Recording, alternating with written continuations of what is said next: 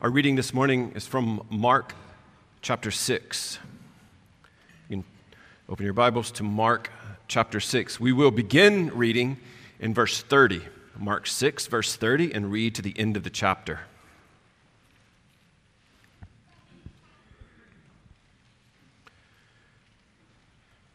Beginning in verse 30. The apostles gathered together with Jesus, and they reported to him all that they had done and taught. And he said to them, Come away by yourselves to a secluded place and rest a while. For there were many people coming and going, and they did not even have time to eat. They went away in the boat to a secluded place by themselves. The people saw them going, and many recognized them and ran there together on foot from all the cities and got there ahead of them. When Jesus went ashore, he saw a large crowd, and he felt compassion for them because they were like, sh- they were like sheep without a shepherd, and he began to teach them many things. When it was already quite late, his disciples came to him and said, This place is desolate and is it is already quite late. Send them away so that they may go into the surrounding countryside and villages and buy themselves something to eat. But he answered them, You give them something to eat. And they said to him, Shall we go and spend 200 denarii on bread and give them something to eat? And he said to them, How many loaves do you have? Go look. And when they found out, they said, Five, and two fish. And he commanded them all to sit down by groups on the green grass. They sat down in groups of hundreds and of fifties. And he took the five loaves and the two fish and looking up toward heaven, he blessed the food and broke the loaves, and he kept giving them to the disciples to set before them, and he divided up the two fish among them all. They all ate and were satisfied. And they picked up twelve full baskets of the broken pieces and also of the fish. There were 5,000 men who ate the loaves.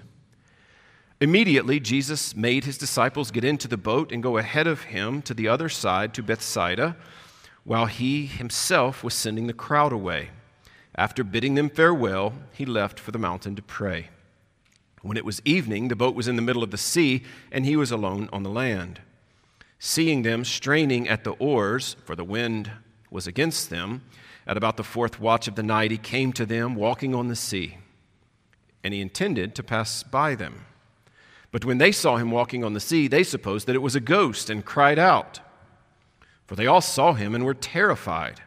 But immediately he spoke with them and said to them, Take courage, it is I, do not be afraid. Then he got into the boat with them, and the wind stopped. And they were utterly astonished, for they had not gained any insight from the incident of the loaves, but their heart was hardened. When they had crossed over, they came to land at Gennesaret and moored to the shore. When they got out of the boat, immediately the people recognized him and ran about that whole country and began to carry here and there on their pallets those who were sick to the place they heard he was. Wherever he entered villages or cities or countryside, they were laying the sick in the marketplace and imploring him that they might just touch the fringe of his cloak and as many as touched it were being cured. A couple years ago, I was sitting in class. The class was called Intro to Religion. So it was more than a couple years ago, okay? I was in college. Feels like a couple years ago. Probably 27. And the professor was a local pastor he was also the acting president of the school at the time, the uh, Christian college, university, and was explaining how none of what we claim to be miracles in the New Testament are actually miraculous. There was a denial of all of the miraculous. And I remember two specific miracles that he dealt with, and the feeding of the 5,000, which we're considering during our time today, is one of them that has stuck with me both of these years since his class. So, both 27 of them. So.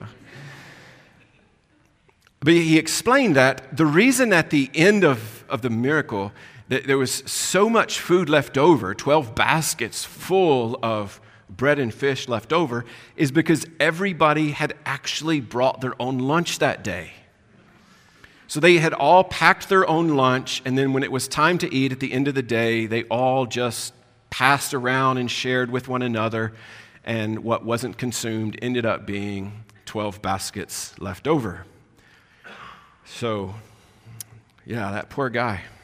Um, that is not what I plan to say about uh, this uh, miracle today. I plan to say that that is completely wrong. I, my guess is I wouldn't have to convince most of you that that is an absurd take on the New Testament, on this miracle specifically, on the power and might of Jesus, and on the scriptures and their inerrancy and the confidence that we should have in them. The feeding of the 5,000 is a very well known miracle performed by Jesus. It's one of only two miracles that all four gospel writers record for us, uh, the other being the resurrection of Jesus. So the resurrection appears in all four, and the feeding of the 5,000. So there's something about it that was really miraculous, that really made every gospel writer, Matthew, Mark, Luke, and John, all coming from different angles, they felt it necessary to include it in their recording of the life and works of Jesus Christ. There are aspects of Jesus that are displayed or revealed for us in the account of Jesus feeding the 5,000. And it is important that we not sentimentalize these stories or miracles that are recorded for us in the Bible. The idea of, of feeding 5,000 people with basically nothing to start with is so far beyond reason. We can't even begin to comprehend it. So, as a result of that, we, we are prone as, as humans who are incapable to sentimentalize it or to say, you know, that's for the felt board Sunday school class, but it can't really be true. And before long, we are just like that college professor a couple years ago who's completely convinced that all the miracles can be explained away in some fashion. But there's more here. There, there's more significance. I'm convinced that there's more significance in this miracle and, the, and Mark's recording of it than just how many people Jesus fed. That is significant, but that goes without saying. I think it's shocking, actually, to see how the miracle actually shows up here in the text.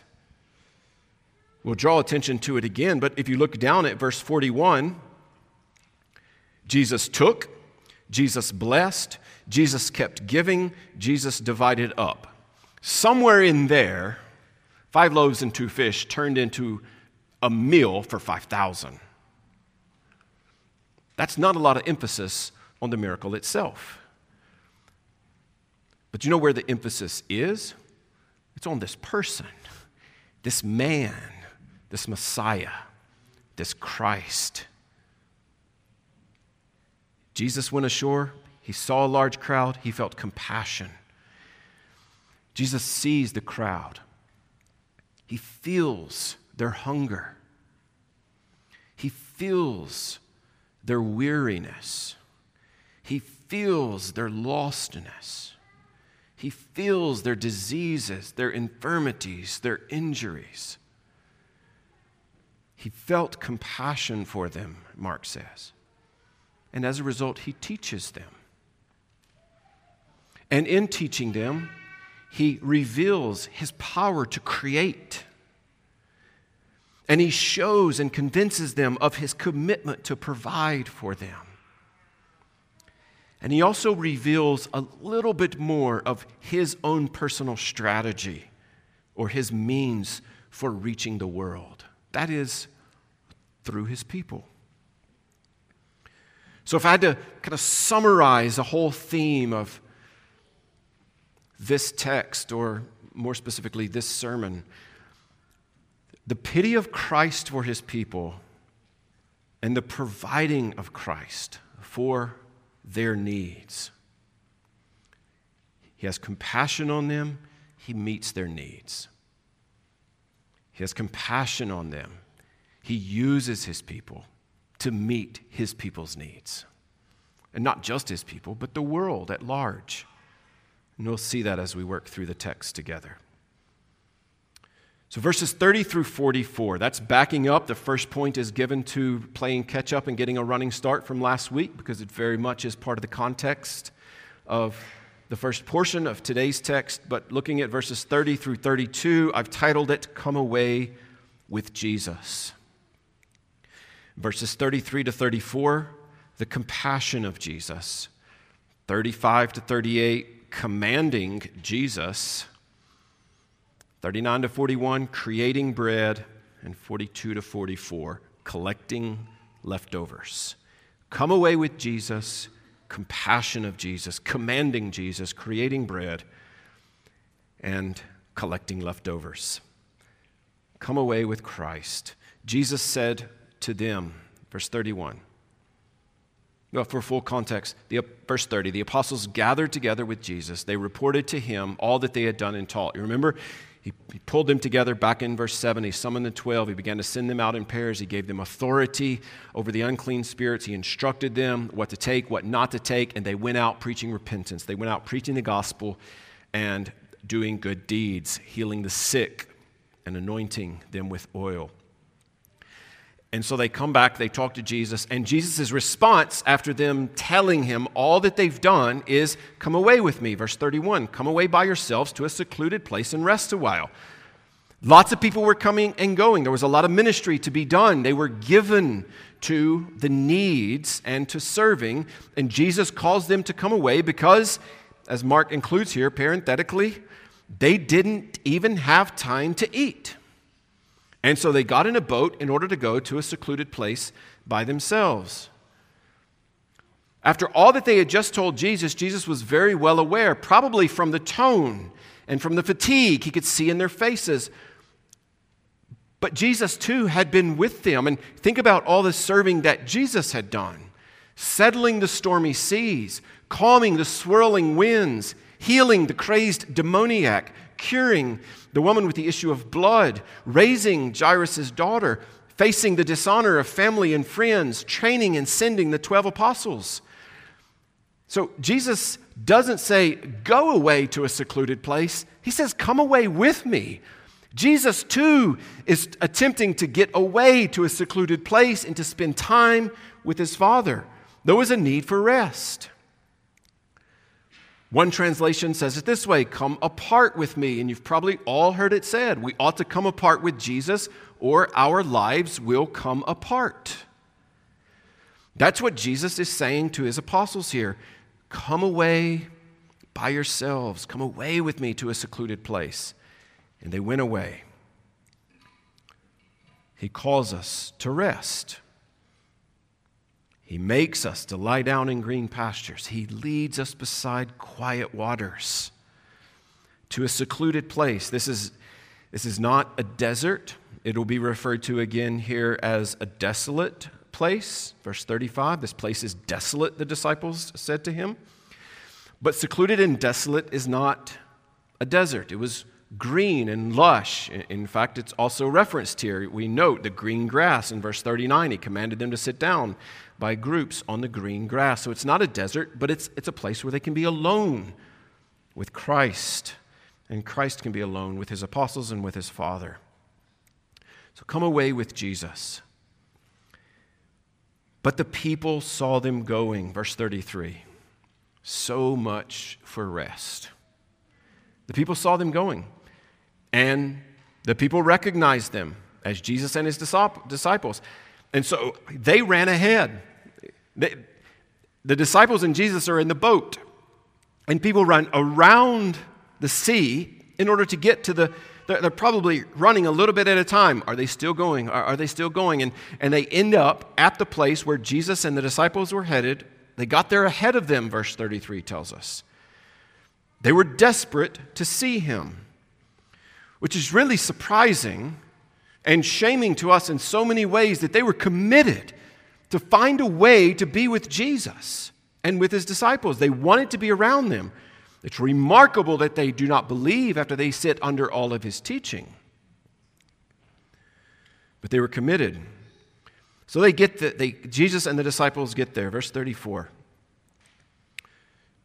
Jesus went ashore. He saw the large crowd waiting. Look at how he responds.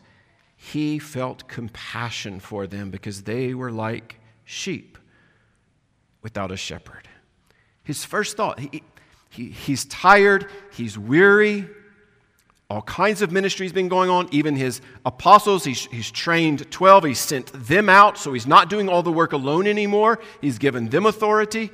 They need to rest. They've set aside this time to rest. They show up at the secluded place for the purpose of resting, and the masses are there. Thousands of people have met them. And Jesus' response is so different than what mine would have been. He felt compassion for them. He pitied them. They're like a sheep without a shepherd. Matthew says he saw that they were distressed and dispirited, or harassed and helpless, distressed by demons, and helpless because of their afflictions.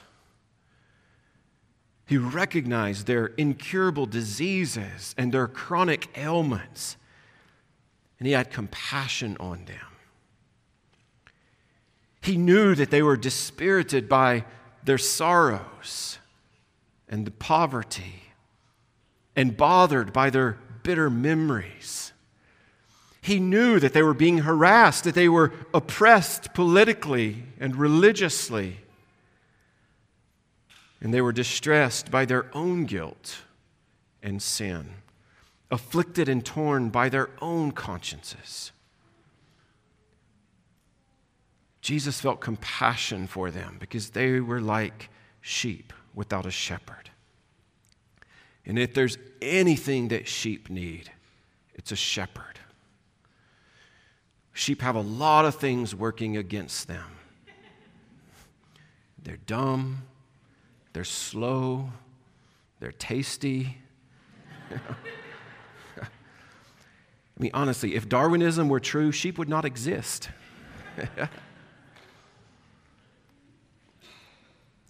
Jesus felt compassion for them. They were like a sheep without a shepherd. Even this, this phrase would, would have been ringing old realities shaking them out in the minds of those who, hear, who would hear him. Listen to Numbers 27. Moses spoke to the Lord, saying, May the Lord, the God of the spirits of all flesh, appoint a man over the congregation who will go out and come in before them, and who will lead them out and bring them in, so that the congregation of the Lord will not be like sheep which have no shepherd. From the beginning of time, God has been concerned about his people not having a shepherd. Moses petitioning to the Lord, Won't you give them a man so that they will not be like sheep without a shepherd? Won't you give them a shepherd? Or 1 Kings 22, King Ahab said to Micaiah, How many times must I adjure you to speak to me nothing but the truth in the name of the Lord? And Ahab got what he asked for, not what he wanted because Micaiah said, I saw all Israel scattered on the mountains like sheep which have no shepherd. And the Lord said, These have no master. Let each of them return to his house in peace. So Micaiah did prophesy, and he prophesied the truth, saying basically, You, King Ahab, have failed because you are evil. Or a more extensive passage, Ezekiel 34, the word of the Lord came to me, saying, Ezekiel writes, Son of man, prophesy against the shepherds of Israel. Prophesy and say to those shepherds, Thus says the Lord God, Woe, shepherds of Israel who have been feeding themselves. Should not the shepherds feed the flock? You eat the fat and clothe yourselves with wool. You slaughter the fat sheep without feeding the flock. Those who are sickly, you have not strengthened. The diseased, you have not healed. The broken, you have not bound up. The scattered, you have not brought back. Nor have you sought for the lost, but with force and with severity. You have dominated them. Here's Jesus can see some of those realities as he sees the people and their needs here in Mark 6.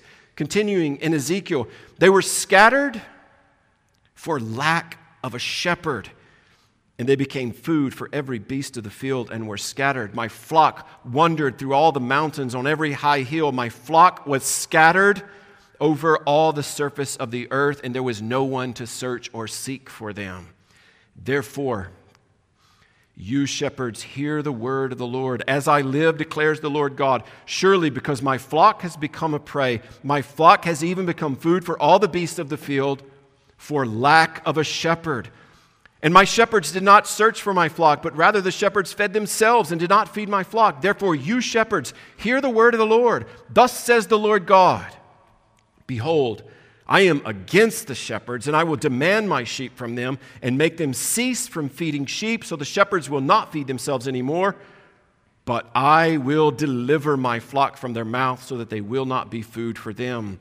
For thus says the Lord God Behold, I myself will search for my sheep and seek them out.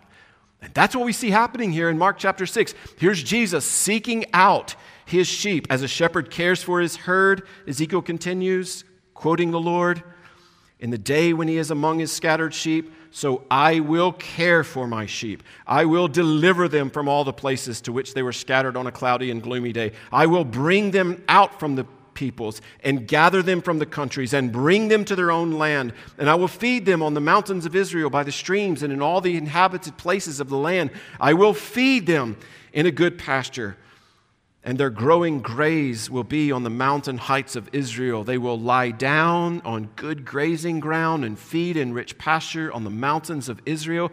I will feed my flock and will lead them to rest, declares the Lord God. How will he do it? Ezekiel goes on to tell us, quoting what God says there I will set over them one shepherd, my servant David, and he will feed them, and he will feed he will feed them himself and be their shepherd. And likewise in 2 Samuel 5 2, the Lord said to you, David, you will shepherd my people Israel. You'll be a ruler over Israel. And we know that it wasn't David, the young shepherd boy, but David was pointing forward to the Messiah, to Jesus. And that is coming to fruition here in Mark 6:34 when Jesus sees the large crowd and he felt compassion because they were like sheep without a shepherd and he knew he had come to shepherd them. He felt compassion for them and fulfillment of God promising in the days of Ezekiel, giving what Moses was asking for, fulfilling the prophecy of Ezekiel, and accomplishing fulfillment through David the fulfillment is seen here in this famous miracle Jesus feeling compassion because they were like sheep without a shepherd. I am the good shepherd, Jesus says, and the good shepherd lays down his life for the sheep. How does the good shepherd show compassion? Again, verse 34 Jesus felt compassion for them because they were like sheep without a shepherd. What does all of this compassion and pity for the people accomplish? How does he respond? What's the remedy?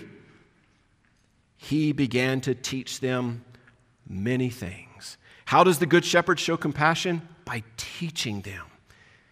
Teaching them many things. There is a priority in Jesus that is the ministry of the Word. Now, Matthew tells us that he felt compassion for them and he healed their sick. We know even here he felt compassion for them and he fills their stomach. But the primary need is truth taught. It's not that the other stuff doesn't matter, it's hugely important as well. But it's all in vain apart from the priority being the ministry of the word, the truth being taught. He feels compassion for them because they're lost. So he begins to teach them many things. And we have no idea what those many things were. He spends most of the day teaching, and we have no idea. Surely it included some of the staples, like love the Lord your God with all your heart and your soul and your mind. and love your neighbors as yourself, and love your enemies, and do good to, those who hate you, and bless those who curse you, and pray for those who mistreat you. And store up for yourselves treasures in heaven where neither moth nor rust destroy, and where thieves do not break in and steal. For where your treasure is, there your heart will be also.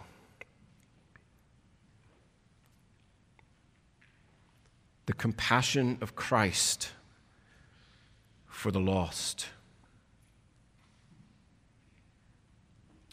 And then, after teaching, when it was already quite late, his disciples came to him and said, commanding him, commanding Jesus was the third point, and this is where it comes from. The disciples are commanding Jesus what to do. Notice that in verse 35. It's getting late. They come to Jesus and say, This place is desolate, and it's already quite late. Send them away so that they may go into the surrounding countryside and villages and buy themselves something to eat. That's something we might expect Jesus to tell his disciples hey, cause them to disperse. Let's disperse the crowd, send them out to get something to eat. But that's not the way it happened here. They're telling God what to do. The disciples are tired. Let them eat and let us rest. Remember, that's what we're here for. And now we've added another day to all that we've been doing. Now, there's some guise of compassion here, potentially. They're hungry they're also getting rid of the crowd. So Jesus answers, You give them something to eat. They said, Shall we go and spend 200 denarii on bread and give them something to eat? They tell Jesus, Send them away. Jesus says, No, you just feed them. He's commanding the impossible.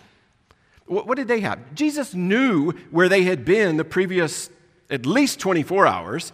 He knew they didn't have food for 5,000 plus.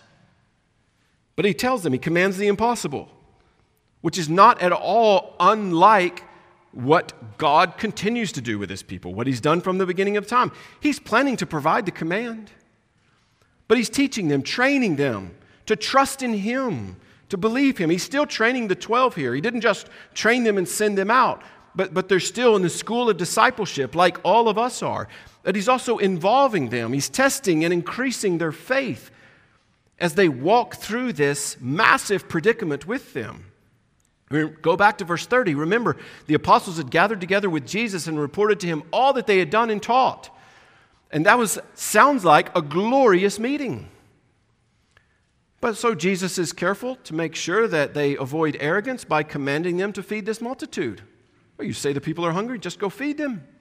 You have all my authority, remember? And so they are quickly confronted. We can see by their response, they're reminded with their own inability and forced again afresh to face their utter dependence on Christ.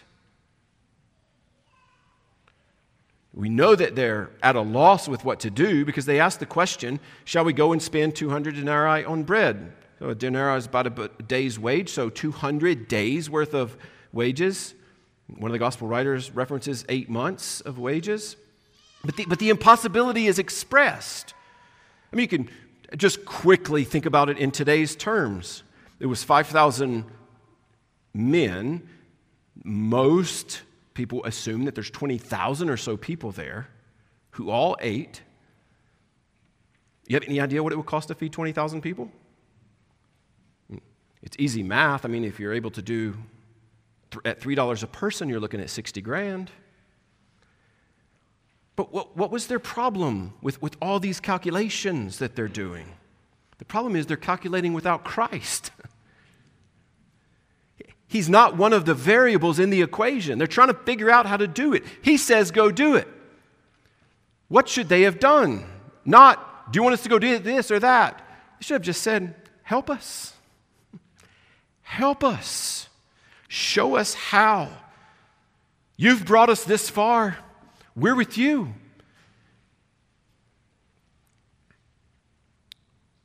They didn't ask how, but he tells them how. Verse 38 how many loaves do you have? Go look, see what you can come up with.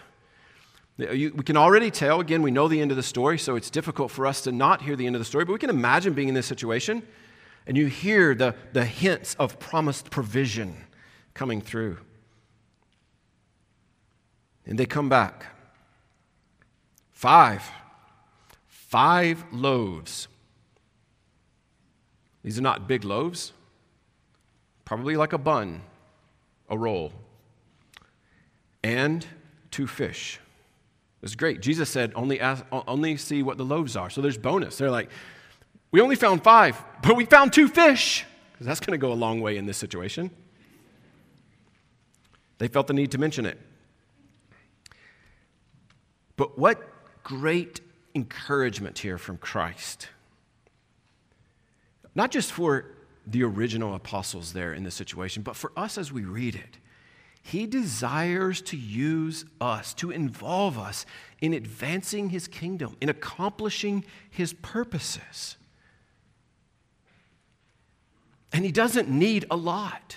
The apostles had nothing.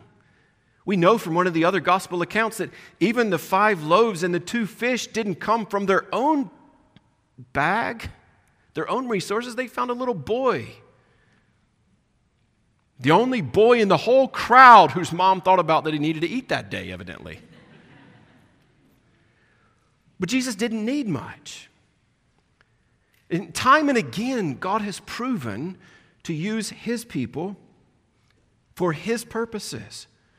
Joseph was a slave who was used to rescue the entire nation. Daniel was a kid prisoner that God used in remarkable ways. David was a boy shepherd who became king. Naaman was healed by the servant in his home, knowing a man. When massive issues are pondered, and feeding 5,000 men plus women and children is a massive issue when you're starting with basically nothing. When we face those types of issues in life and we look within to consider how to meet those needs with our own resources, one of two responses will result every time. One option is despair because we cannot meet the need. And the other option would be arrogance because we can. And despair and arrogance are two sides of the same coin self reliance. Jesus is teaching his disciples and us to look to him for everything, even, or we may, or we may say it this way, especially the impossible. It was an absolute impossibility for the disciples to give them something to eat, which is what Jesus told them to do. In and of themselves, it was completely impossible. The 12 had nothing. A boy wandering by had five loaves and two fish. You know what's remarkable to think about? Jesus didn't even need the starter kit. Why is it there? Because he desires to use us. It's an encouragement, even a little bit. Whatever you've got, it's enough for Christ to use to advance his kingdom and to promote his glory. He encourages us by showing us that he can use whatever we have, no matter how small, no matter how insignificant, even if it stinks like fish. But to Moses, God said, What is that in your hand? a staff. And the staff is what God used to perform the many miracles. God will use what we have. He's given us what we have, and He's given it to us because He desires to use it for His own name's sake. Coming to verse 39.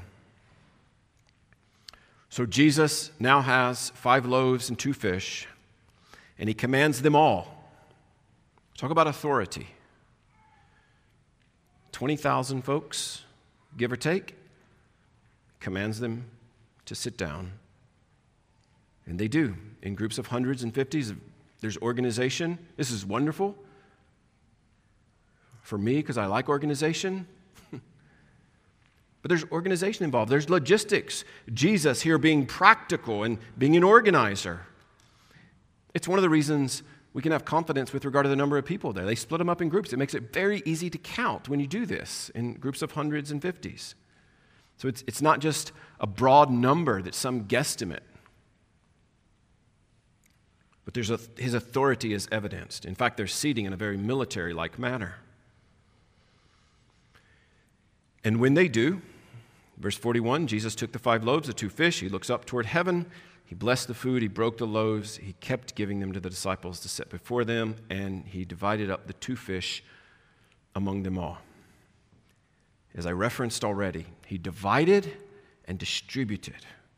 That's where the miracle happens. It, the title is Multiplying Division. Division doesn't really work that way unless you're Jesus. And he divides it up and it multiplies. There's so little emphasis on the miracle itself, it's, it's nonchalantly done and accomplished. Why? Because it's effortless for him. He didn't have to reach deep into his bag of tricks. He didn't have to think really hard. He just thanks God, breaks the bread, and keeps on distributing it. Five loaves, two fish. The human stomach holds about a quart of food. 20,000 folks, 20,000 quarts, 5,000 gallons.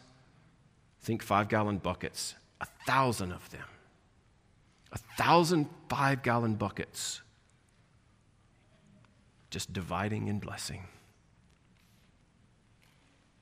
He's creating it which is no shock that he could create in this manner. Having created the world in which we live, why could he not create? But notice what he created and what he didn't create.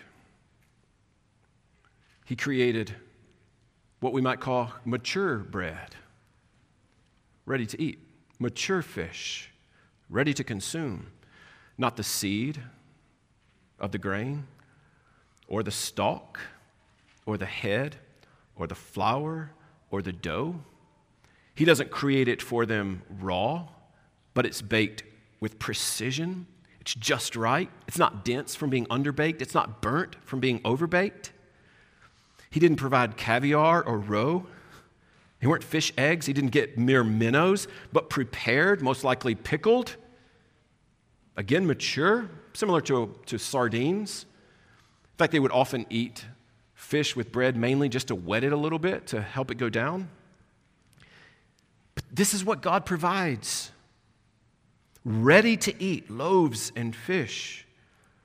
Now, it didn't even happen that way in the days when manna was provided. If you remember from the reading in Numbers 11, they had to go out and gather it, they had to grind it, they had to do a little work and put a little bit into it, but not here. The Messiah has come and He's providing all that they need. In essence, saying, Come to me.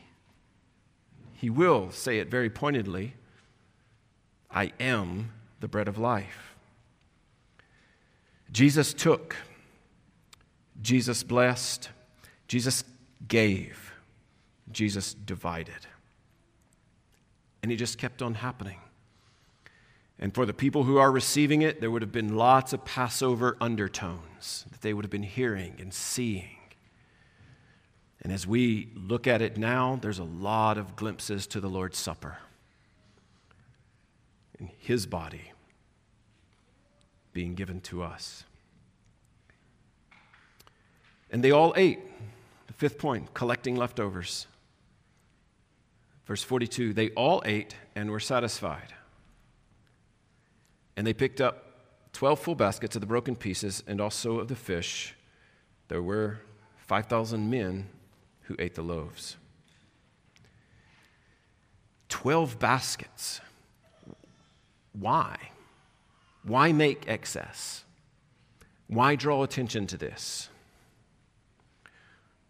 To keep us from doubting, to convince us. This absolutely, it's, it's further proof that it happened because the food inside their stomachs is not visible.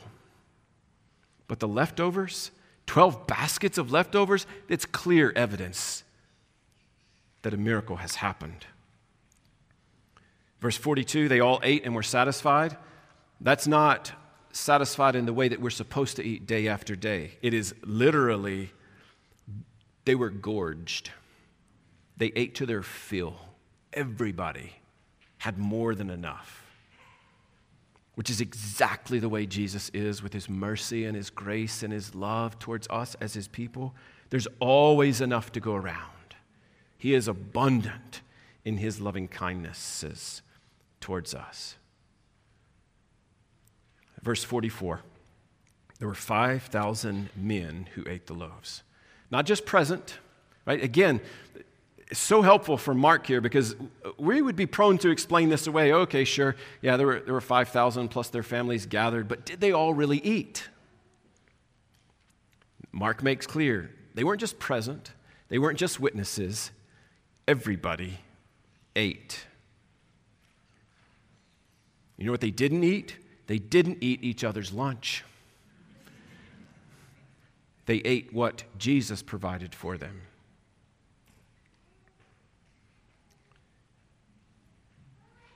I think it's also helpful for us to consider this compassion that Jesus had for them. Because it's what we might call common compassion. Jesus didn't say, according to your faith, it will be done for you when he's breaking the bread and providing food. It was common grace. He fed them all. And he still provides food for all of mankind day after day. Those who love him, those who hate him. He provides air to breathe, water to drink, and food to fill. The evil and the good the sun shines on both the just and the unrighteous. Oh, that we would worship Him for His compassion and worship Him for His power and worship Him for His generous provision and worship Him for His wonderful wisdom and worship Him for His kept promises. If you don't know Him, if you stand at a distance, but you acknowledge that you've been a recipient of this kind of compassion, you recognize that God has been kind to you, there's kindness more to be had in Christ. If your conscience is not free of guilt from sin, it can be. Your need is Christ. Come to Him, run to Him, believe in Him, trust Him, turn from your sin, repent of your sin. John 6, Jesus said, I am the bread of life. He who comes to me will not hunger, and he who believes in me will never thirst. Spiritually speaking, the longings that you have, that that inner sense that you were made for something bigger than what you see around you can only be satisfied by Christ. Jesus continues, I said to, the, to you that you have seen me and yet do not believe. All that the Father gives me will come to me, and the one who comes to me I will certainly not cast out. Jesus made a promise, and he's never broken a single promise. You will not be the first that he breaks a promise to. Come to him. He promises right here, He will never cast anyone out who comes to Him. I've come down from heaven, He continues, not to do my own will, but the will of Him who sent me. And this is that will of Him who sent me, that of all He has given me, I lose nothing but raise it up on the last day. What a glorious reality that all who are in Christ will be raised up in Christ to live with him forever and ever. For this is the will of my Father, Jesus says, that everyone who beholds the Son and believes in him will have eternal life, and I myself will raise him up on the last day. If you want eternal life, if you recognize your need for eternal life in Christ, come to Jesus. He says later in the same chapter, I am the living bread that came down out of heaven. If anyone eats this bread, he will live forever. He is a God of all compassion, and he desires that you come and find rest and salvation and forgiveness in Him. Let's pray.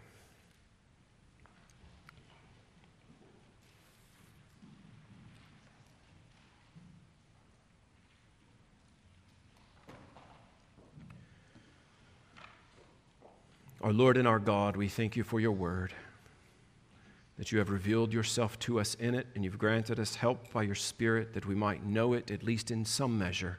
God, give us grace now to live in light of it, to apply it, to find all our hope in Jesus, whom our souls love. And God, we do pray that you'll show yourself strong, that you'll rescue the perishing, that you'll save the wondering, and that you will accomplish sanctification and maturation in all of your people as we seek to honor you in everything. For Jesus' sake. Amen.